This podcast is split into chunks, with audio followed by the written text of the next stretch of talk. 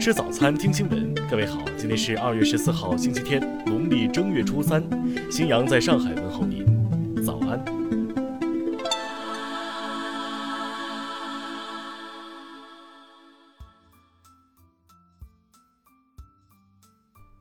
首先来关注头条消息。据美国有线电视新闻网报道，拜登与妻子周五在白宫草坪举办情人节活动，并接受记者提问。被问及特朗普弹劾案审判相关问题时，拜登表示：“我迫切地想看看我的共和党朋友们会怎样做，他们是否会站起来。”报道指出，这是美国会众议院控方于当地时间十一号完成案情陈述以来，拜登首次就弹劾案表态。拜登在回答记者提问时还强调，他不打算与任何参议员谈论此次审判，也不会与他们交流投票事宜。听新闻早餐知天下大事。中国驻英国大使馆发言人十二号就英国外交大臣拉布发表涉中国国家广播电视总局有关决定的错误言论答记者问时表示，中国国家广播电视总局对英国广播公司作出处理合规合法、合情合理。国务院总理李克强二月十三号致电马里奥·德拉吉，祝贺他就任意大利共和国总理。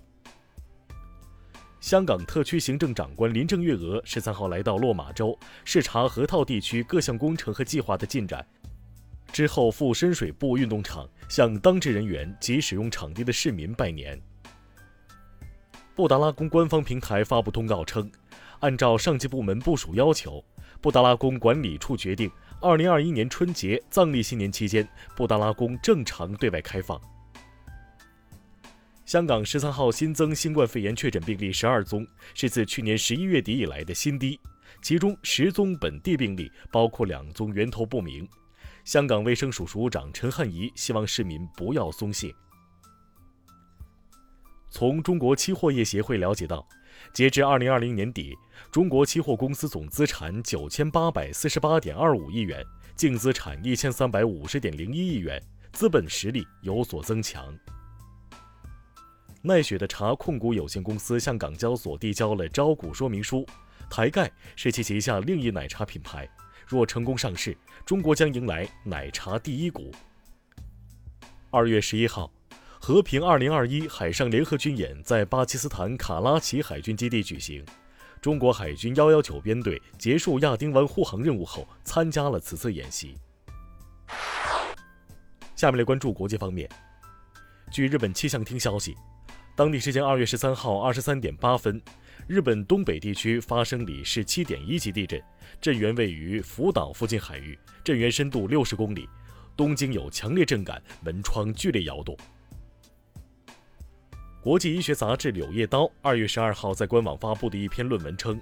高收入国家已抢购全球约百分之七十的新冠疫苗，较贫困的国家因缺乏资金，可能无法获得足够剂量的疫苗，这将导致全球疫情危机延长。一项新的研究发现，二零二零年在美国加利福尼亚州发现的一种变异新冠病毒，正在美国十多个州以及全球多国传播。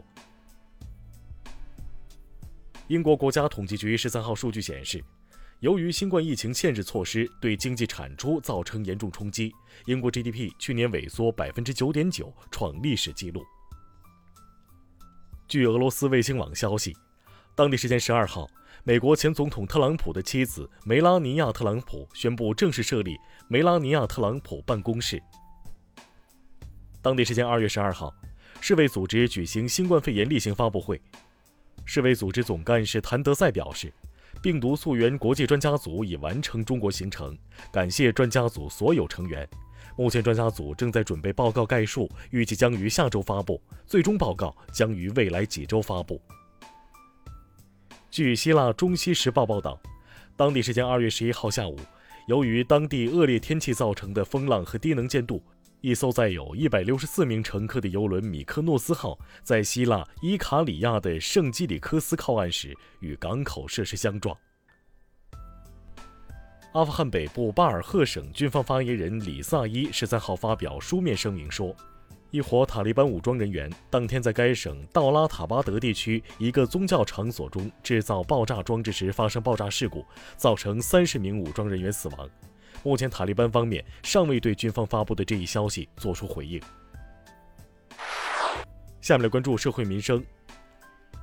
海淀区有教师侵犯学生隐私的一段视频最近引发热议。昨晚，涉及班级家长发出呼吁。诚恳请求大家停止这种行为，还孩子一个安宁的学习环境。校方则回应，及时对该教师进行了批评教育，已得到了家长和学生的理解。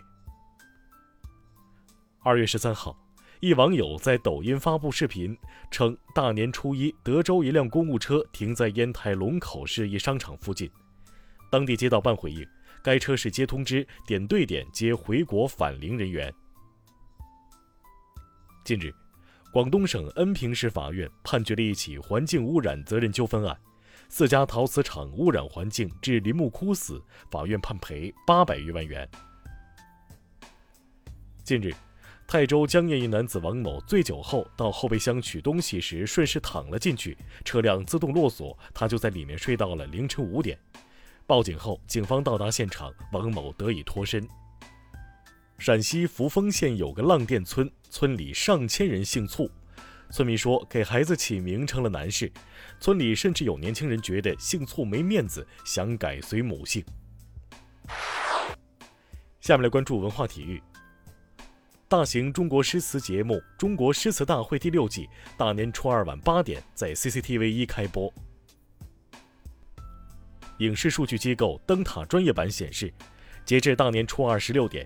春节档实时总票房已破三十三亿。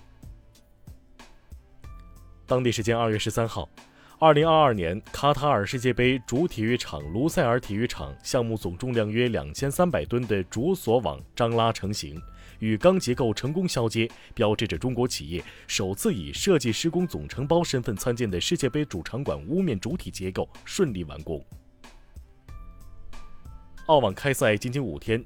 由于维多利亚州新增十九例新冠患者，并且健康部门预测新病例还将继续增加，州长宣布整州将从当地时间十三号凌晨开始为期五天的封城。